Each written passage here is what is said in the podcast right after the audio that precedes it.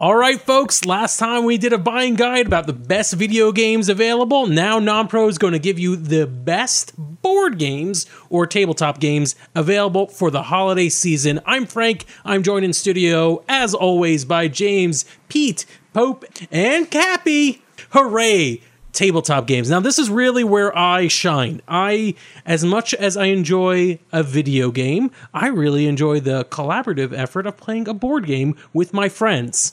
And a lot of my friends uh, these days seem to be going crazy buying board games. I'm super excited about this, Frank, because I have also been pretty into board games recently. Uh-huh. Been playing a lot of new games, and I think I've got a couple of really good suggestions for you guys to buy this holiday season. All right, sounds great. Let's get straight into it. Obviously, our um, our selection and our, our choices here are not going to be for everyone. We're going to try to give you an idea of what type of gamer would like this type of game most likely. And if necessary, we're going to do a follow-up show and do even more kinds of games if you like this sort of thing. All right, so let's go. James, what what's your first pick? I'm going to start off with an easy one for every level of gamer, from hardcore to casual. It's a game called Codenames. Codenames is really cool because it's a very basic sort of card guessing game. You put, lay out a five by five grid of cards where there are a bunch of different words on it, and you have to make your team guess which words are yours by only using one word to all describe right. all of those words. All right. If you guess wrong, though, you lose. So uh, what kind of words are there in this? Like, what are the code names? You can see things like octopus, undertaker, Egypt, castle, all basic words. And there are a couple other different versions of code names which can switch this up. There's a picture version, which is crazy pictures of like kind of mixed up things like flying octopuses and just like really weird stuff. And there's also a like a dirty version, which oh. is all innuendo type stuff. Uh-huh. Um, so oh, in your it, end. Innuendo. We both have to report to H R. I know. But the normal game is is just um, a bunch of common uh, common words and phrases. All right. That sounds good. So have you actually got a chance to play this game? I have. I own Codenames and have played all three different versions. I've played the picture version and the innuendo version. Um, I'm going to say the original and picture are my favorite. Innuendo's uh, fun, but uh, I don't know. It just wasn't, the novelty of it was kind of good for a chuckle, but that was about it. All right. Sounds good. I've actually got one to talk about. Recently, Longshot Ken and I sat down and played a few games of Castle Ravenloft. Oh, I've heard the, about uh, this. For the D and D fans. Uh, Dungeons and Dragons has been releasing a number of adventures in a, a boxed board game format, and they, they revisit some of their uh, th- their most famous and well-loved adventures. And it's it's actually very interesting. It, there's lots of different levels at which you can play, from beginner, you've never played a D and D adventure before, to you could play it as a seasoned adventure with with really uh, involved rules. That's really cool. A lot of people have been criticizing D and D recently, or role-playing games in general, mm-hmm. as being too um, board gamey and at the same time too complicated, too hard to get in on. To be honest, yeah. I think this is a good onboarding. If you wanted, always wanted to play a role-playing game and you just can't, yeah. this is a smart idea. This is a great way of transition uh, of getting into the game in a board gamey way, and if you decide you like it, you can transition to the pen and paper for more freedom. Right. Uh, one of the things I really dig about it, and this is going to be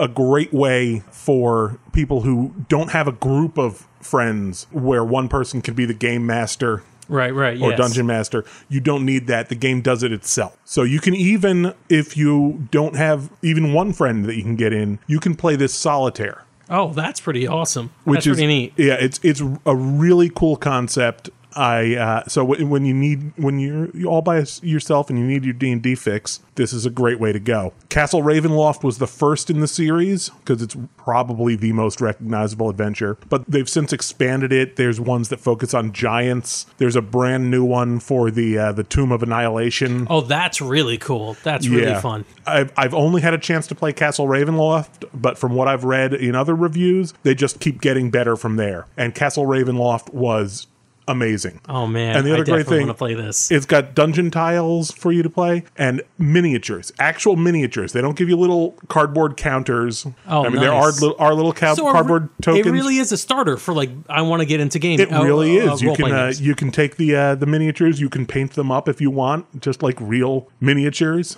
and they're good. They're they're from the same molds as a lot of the old uh, D and D plastic minis when the, they had the uh, the standalone. D and D, I, I forget what they were calling it, but there was there was a D and D oh, yeah, miniatures that, game. Yeah, yeah, I remember that. Same it's molds. Called fourth edition. Whoa! Whoa! Deep cut. I have a quick one for people who are into a little bit more uh, pick and play games, like something that you would to be good in a car ride. This is actually something we've talked about in the past. We first ran across Haywire Group and Haha Mustache at, I think, a toy fair maybe two or three years ago. And this game is simple as hell and a lot of fun. And there are different versions of the game, but effectively you'll have a deck of cards that have a recognizable mustache on them. You hold it up against your face, so it looks like you're, you've got the mustache, and the card itself has the name of whose mustache that is, and about, like, I think five clues as to who, who this is, five increasingly more complicated clues. So everybody else who's looking at you has to guess what mustache that is. Some people are going to get it just from the look of it, and then they can ask questions, and you can, uh, you know, pose those, and it gets a little bit more simple and more direct. They have, uh, I believe, a, a deck for dead people, a deck for living people, and a deck for fictional people. Wario's mustache, very recognizable, but so is Hitler's. And uh, that's a game that you really... I don't know what you can say about that when, when you have one of those two characters you can play. It's a lot of fun. It is a, it's definitely a car ride party game. You could play it anywhere, or you could get super formal about it and like uh, play it at a convention, I guess, for money. High stakes, Haha Mustache is something I would like to see. So yeah, for uh, anybody out there who's looking for another simple game to play, I have the game Pick Your Poison. Now, like similar in the realm of uh, your Cards Against Humanity, kind of outlandish, crazy kind of things that would, you know, make a truck driver blush, you have these crazy scenarios of picking literally an A or B situation of what you would rather do. Now, like some of these go crazy, some, you know, are a little more... tame in terms of what they say, like Google publishes your search history online. That's versus, you know, something a little more crazy, like make a sex tape and give copies away for the holidays. So, you know, I feel like those are complete, those are way, I mean, I guess there's certain people. I think the people who wouldn't mind the sex tape being released would also be the people who wouldn't mind having their search history released because they're good at it. I mean, certainly, yeah. uh, The uh, the stakes vary wildly across the deck. It certainly goes not so crazy, and you know, in the not safe for work version, which I just sampled from, obviously it's going to get a little, you know, more racy, might make you blush a little bit. Honestly, it's the uh, kind of game that really just being in a large group of people, just kind of going crazy, you know, kind of just laughing at each other over yeah. crazy things you do. If, if Apples to Apples has gotten worn out on your in your gaming group or your party group or your, you know, I don't know, cocktail group, what do you olds do? What do you do? Fondue group? What are you, are you in a fondue group? Is that what you're doing? Listen to a podcast? Going to fondue? Do you if that, fondue? Then I would love to. Actually, I have my fondue set that I have not taken out in a while. I would love to do a cheese fondue, even uh, oil broth, because I have not ever tried oil broth. Are you alluding uh, to I'm, a fondue board game coming up? No. This is no, he just really wants fondue. This was not a transition. I really want a fondue again. It's been a while. So if we're going to scale things back a little bit, you know, maybe not make truck drivers blush, I, I have the game Sentai Cats, which uh, if you appreciate Power Rangers... That sounds a lot more dirty than the other one. Oh, Sentai. Sentai. Sentai Cats. As in right. Power Rangers. Got it. I'm oh, going to be that's... honest. It still sounds dirty to me. So uh, what is this about? You know, I'm, I'm, I'm assuming like, it's about Sentai honestly, cats. Yeah, I, I mean, it's about, you know, cutesy cats fighting against gigantic robots, pretty much in a yeah. fast-paced, crazy environment. And similarly, it's not too hard to pick up. You know, it's not so crazy, but it seems to be sold out anywhere. So if you can pick up a copy, please do. Maybe get two and send me one. There you go. That's a call to action that's probably illegal. All right, anybody else have one? I have an interesting game. It's a game called Secret Hitler. Um, that would have been a good transition from my Hitler thing. All right, go on.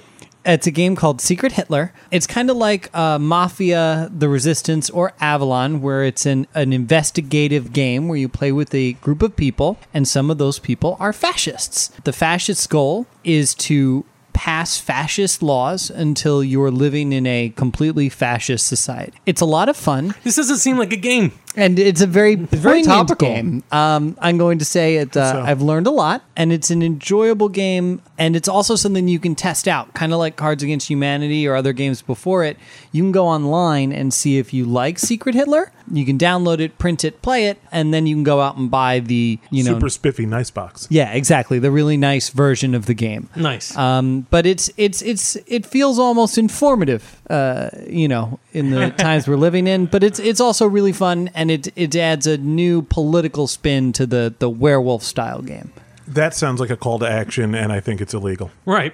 All right. Uh, speaking of uh, politically significant and historically important, I have a great game I played just last weekend. It's called The Grizzled. The Grizzled is a World War One setting card game where the object of the game, it's, it seems pretty simple. All you have to do is face enough hardship in the trenches to last to the day where peace is revealed. So it's it's relatively simple. There are two decks. There's a deck where there's a dove on the bottom that represents peace, the end of the war, and there's another deck that the card at the bottom is a monument that represents the fact that you and your your uh, platoon or you and your party have all died in the in the in the Great War. And as you face more and more challenging obstacles, more deadly things, that one deck gets small. Both decks start to get smaller, and you have to make sure that you're facing enough danger where you're actually going to get yourself closer to the end of the war, but not too much danger where you're going to all end up dead. It's, again, pretty simplistic. It has a kind of a party feel to it, not quite a Dungeons and Dragons, and certainly not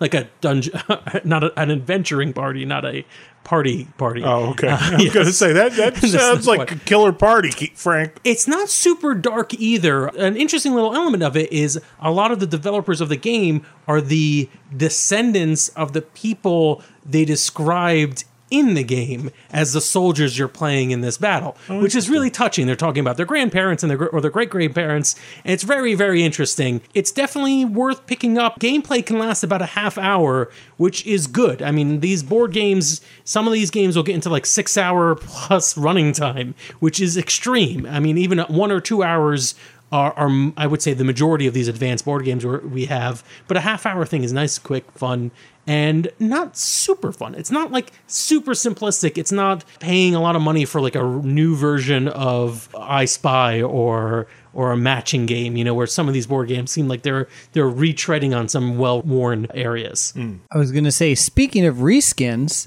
um, Dungeons and Dragons, or Wizards, just teamed up with a game company to release Betrayal at Baldur's Gate, a reskin of the Betrayal at House on the Hill, which is a horror-based tile game where you explore a, well, in this case, Baldur's Gate. Baldur's and, Gate is a town in Dungeons and Dragons, for those of you who don't know. You explore Baldur's Gate until something bad happens, and one of your party members turns against you and becomes the Haunt.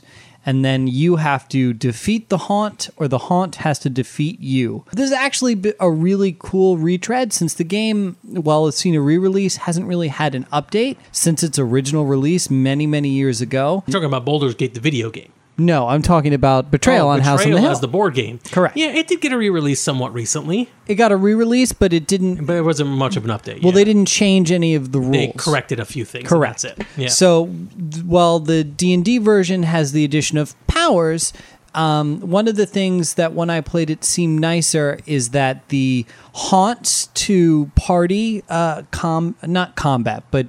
Um, you conflict. know, confrontations or conflict seemed more balanced. Okay. Um, which was something I always had a problem with. Um, with the original haunts, it would either get to a version where it would just be so easy to take out the haunt it wasn't fun, or the opposite direction. But I can't remember many experiences where the haunt was so, you know, where the level of play was very balanced. Um, and they seem to have put a lot of thought in balancing out the the haunts for this version. But uh, where are the dice? Well, um, you I'm, said this was a D and D game. There should be dice. I mean, it has D sixes, but just w- like Betrayal. Okay. Yeah, if it doesn't have poly dice, it doesn't count. Okay, so so there's a game. That's the Betrayal. There's a game no coming dice. out, kind of in the same vein, and it's called Lucidity Six-Sided Nightmares, where you sling a lot of dice. Now, you and your friends are all kind of in a dream world, and it's a kind of a risk-reward sort of game. So you get a dice pool, you take out two of them, and then you roll them, and you get successes, and you gain gems, and you get failures, and you add on to your ticks. And if you get too many dice failures of the same vein, you become a nightmare, and then you get to go and kill your friends. Oh, that's and great. And then you want to survive, and you want to fill up your power level, or you want to become a nightmare and kill your friends. So it sounds neat. I'm surprised this many years later, there are so many Betrayal-esque clones. I mean, it's not... I mean, you just get your card, and you just, like, it's, it seems like a, a really much quick sim- game. Yeah, yeah, much more simplified version. I don't know if I'd like the Baldur's Gate version. I, I, I There's something about the original Betrayal on the House on Haunted Hill that I love that game. I love how crazy it is. However, you almost sold me, James, on the on the balance. I know I don't know if I felt Betrayal was very unbalanced, but I do remember moments where I'm like, well, this this haunt reveal is worthless. It's I, no one's gonna win. I'm gonna tell you that's what sold it for me is we played a couple of rounds and it just it did. It feel every time it just landed felt well. Way more balanced. That's important. I mean, there were like one hundred thirteen haunts, so we could have just gotten real lucky. But yeah, uh, speaking of speaking of reskins, there's a new version of Monopoly coming out every twenty minutes. Right. So you know, uh, you know, just in time for the holiday season, uh, Rick and Morty came out. Oh, so if you're feeling something along the lines of, uh, you know, inappropriate, you know, late night. Yeah, if you're feeling swifty, uh, let's go ahead and go out and uh, buy that. Yeah, if you have a, um, uh, I don't know, Pope, a late, if you have a late teen who is very into Rick and Morty and is insufferable, you can buy them this game and make them insufferable. So here's a game that I heard of, uh, I have not played yet, and we haven't broken the seal on it. Although a friend of mine has bought it and is very excited. Have you guys played the game Pandemic? This is not the game I'm talking about, but yes. Pandemic. It's a, yeah. it's a uh, basically. Uh, um, The computer or the the tabletop? It's, uh, I, I'm talking about tabletop. The board game. I don't know if it translates over into uh, like, like if there's a digital version of it. There probably is. It's loosely based on it, but yeah, we get the tabletop is yeah. So the tabletop game, just basically, it's a map, and uh, you play people who are working for the C D C, and you're trying to stop a pandemic by collecting bacteria, viruses, and whatever, and trying to find research and and find the cure for these pandemics before it takes over the entire world. There is a board game out. Since apparently we are, for this holiday show, just pitching all these horror games, called Dead of Winter The Long Night, which is being described as the pandemic zombie game. Ooh. So it's a game where there's a board, where there's um, figures in it. Zombies are start spreading across this map, and your goal is to try to figure out and say, like, resolve the zombie apocalypse before it becomes a true apocalypse and everybody dies. I've heard this game is amazing. There's a, uh, as far as pieces are concerned, it's a lot of fun. There are a lot of little figures. They're all cardboard tokens and stuff, but there's a lot that goes into the game. I always find that interesting. The gameplay of Pandemic itself is wonderful. If this is anywhere near as good as the game that people are comparing it to, including like special abilities for every character, so that certain characters are good at uh, looking for uh, equipment, and other characters are good at trying to figure out what's going on with the zombies, and some people are good warriors and what have you. Everybody has their role to play in this game. If you're uh, interested in the zombie zeitgeist, but maybe like are a little sick of The Walking Dead and how everybody seems to be cut from the same cloth and the same human frailties, this might be a fun game for you. I love zombie board games, but I find them hard to like play regularly and still enjoy it. They're fun, but eventually you can only have so many sessions that last until four a.m. where nobody allows somebody to win just because of spite. This thing has more of a mature board game feel to it. It's already developed, already nice, and like I like the rule set. It seems interesting. I can't wait to play. So I got one last game, and it's kind of in the same vein as your zombie game or as Pandemic Legacy, Frank. It's um, definitely a game that's more for uh, adult hardcore gamers, and it's a bit of a money pit because it's a game you can only play once. Oh, is this a legacy game? Is this is actually a legacy game? Actually a legacy game. We haven't game. even talked about it. Let's give a little uh, background on what legacy games are. Are. See, I'll just talk about Pandemic. Pandemic Legacy or Risk Legacy or any legacy game is a game that you destroy as you play. Some of the novices who are listening to this podcast probably don't know what we're talking about. Uh, so imagine Risk is a pretty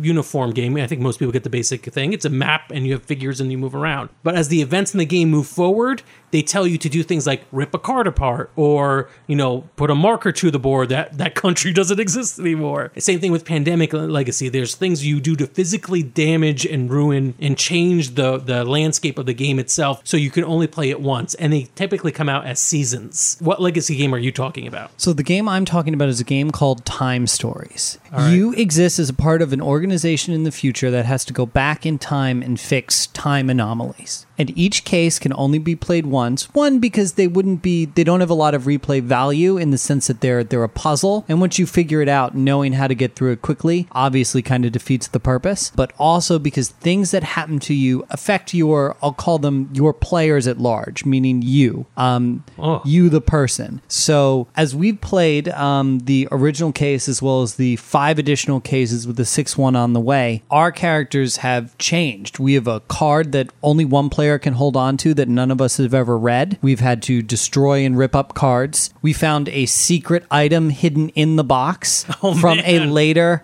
From a, a later expansion says, do you have the original Time Stories box? Open it up and look under the casing. And bam, there was stuff in there. Uh, sorry, spoilers. That's awesome. It's been amazing. The game is incredibly well thought out, and it's it's different every time. So you get rewards for how you complete missions, but the way you complete the mission every time kind of changes, or what's important changes. So, for example, the second one, the Marcy Case, we beat it on like three or four rounds. So we We didn't get a lot of points, so the next game we played, we rushed through it, right? Really thinking we could get through it, and time wasn't one of the things we got rewarded for the next time we played. So it really has been just, it's just an incredible, really well thought out game, and it's it's even become kind of a multimedia experience. So we were faced with a really big choice at the end of our most recent play, this is our most my recent mind module, from a board game. And it tells you to flip over a card, you know, one of the two cards based on the choice you make, and there's a Q R code there, and to scan it, and it sends you to a bunch of logs. Oh man, recapping things that happen behind the scenes. Hollywood should turn this into a horror movie. Uh,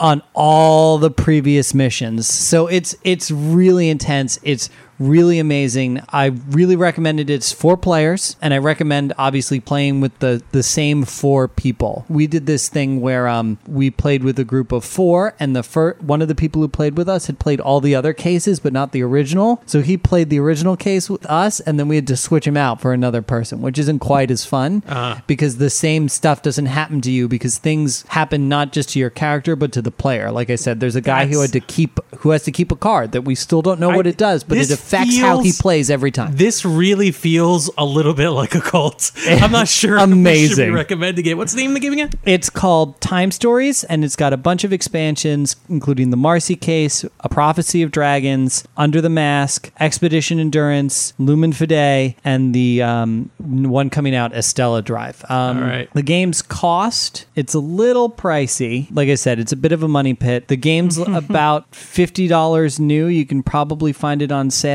And the expansions are a little cheaper at about thirty dollars. All right. So, yeah, I, I think a lot of people are confused by legacy games or games that don't have replay value. But if you're an adult listening to this, there's a very good chance you're at the phase in your life where you can't seem to ever get the games you bought off the shelf and play it. And I think this is an answer to that. I think as people find themselves having less and less time to play these amazing games that are out there, that legacy games are kind of a way of saying, I'm going to play this once. It's going to have amazing impact. I'm only ever going to play these games once anyways. I'm going to play this one once on purpose. And I'm going to tell you, this game drives you forward. After the end of the first game, we were, we were all had our calendars open being like, okay, well, when can we play next? Very you cool. know, when you have an incentive to come back, it really helps. Right. Well, all right. You have more than enough on your buying list to at least get you through this holiday season. Like I said, we might come back and do another episode focusing up on particular style of tabletop games, but I like that we have a wide selection here. We've got some casual games for just for having fun. Some things are a little bit more complicated, and then things that you probably should make sure that some beloved relative knows you're playing, because it's almost certainly you're involved in a cult. James, we're going to have to talk after the show. oh, I, no. I don't know about this card you may or may not be carrying around in your wallet that's telling you how to live your life. Okay. Yeah, I'm telling you guys, I have to just touch every fourth thing. Oh, goody. This has been a Non-Productive Media presentation. Executive producer Frank Hablawi. This program, and many others like it on the Non-Productive Network, is distributed under a Creative Commons Attribution Non-Commercial No Derivatives License. Please share it, but ask before trying to change it or sell it. For more information, visit non dash productive dot com.